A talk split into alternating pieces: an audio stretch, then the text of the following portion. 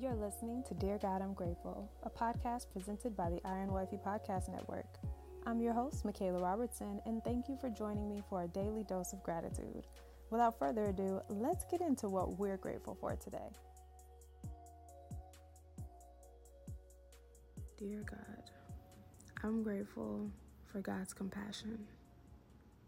Now, yesterday we talked about prayer and fasting and the importance of prayer and fasting, and how through prayer and fasting, not only were people able to bring their hearts back to God and receive His mercy, but also receive His compassion.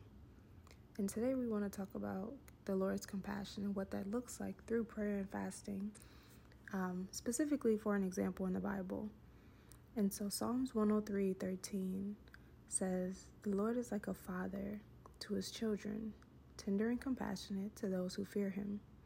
And in the book of Jonah, the Lord sent Jonah to deliver a message to the people of Nineveh. And because they turned to prayer and chose to fast, they were able to receive God's compassion, they were able to repent, and they were able to avoid the punishment that God had in store for them. And so Jonah 3, verse 1 through 10 reads Forty days from now, Nineveh will be destroyed. The people of Nineveh believed God's message, and from the greatest to the least, they declared a fast and put on burlap to show their sorrow. When the king of Nineveh heard what Jonah was saying, he stepped down from his throne and took off his royal robes. He dressed himself in burlap and sat on the heap of ashes. Then the king and his nobles sent this decree throughout the city No one, not even the animals from your herds and flocks, may eat or drink anything at all. People and animals alike must wear garments of mourning, and everyone must pray earnestly to God. They must turn from their evil ways and stop all their violence. Who can tell? Perhaps even yet God will change his mind and hold back his fierce anger from destroying us.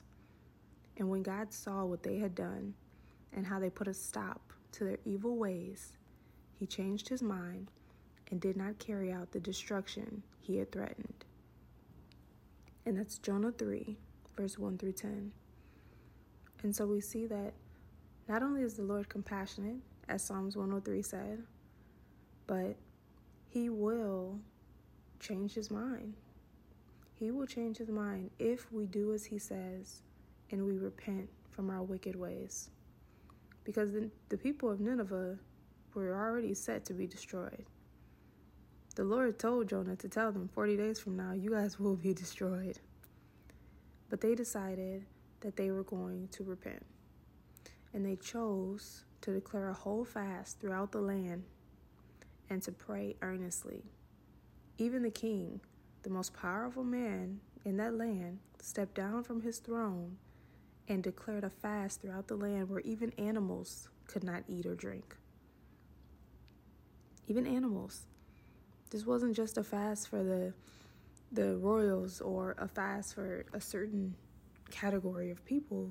This was a fast for everyone. People and animals alike. And they chose to pray and fast, because through prayer and fasting, they were able to truly repent and show God the posture of their hearts. And when God saw what they were doing and how they actually stopped their evil ways, that's true repentance. Not just asking for forgiveness, but to stopping what it is they had to ask for forgiveness from. The fact that they stopped to, they stopped doing their evil ways the Lord changed his mind. He changed his mind and he didn't destroy them. And so, just like the people of Nineveh, if we, I think there's a scripture, if my people will humble themselves and call upon my name and turn from their wicked ways, then I will heal the land. And if we, God's children, will humble ourselves turn from our wicked ways, pray and fast earnestly to God, then He will heal our land. And we just need to make sure that we are focused on what the Lord says, what His Word says, and carrying out His Word so that any sin that may bring destruction upon our family, upon our marriage, upon our relationships, upon our health, upon everything in our life, upon our future.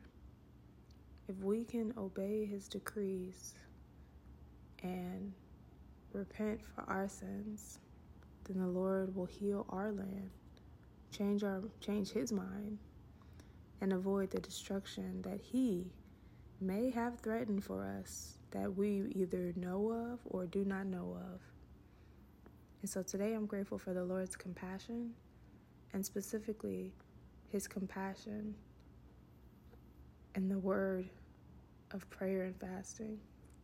Because we see here, and we saw yesterday, that through prayer and fasting, we can receive God's mercy, we can receive His compassion, and we can see that He is truly slow to get angry and filled with unfailing love.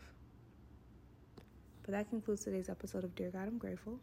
I'm grateful for God's compassion. And I'll talk to you, loves, tomorrow in another episode. Bye. Thank you so much for listening, and I hope you'll join me here tomorrow. God is good all the time, and all the time I am grateful. God loves you, and so do I. Have a grateful day.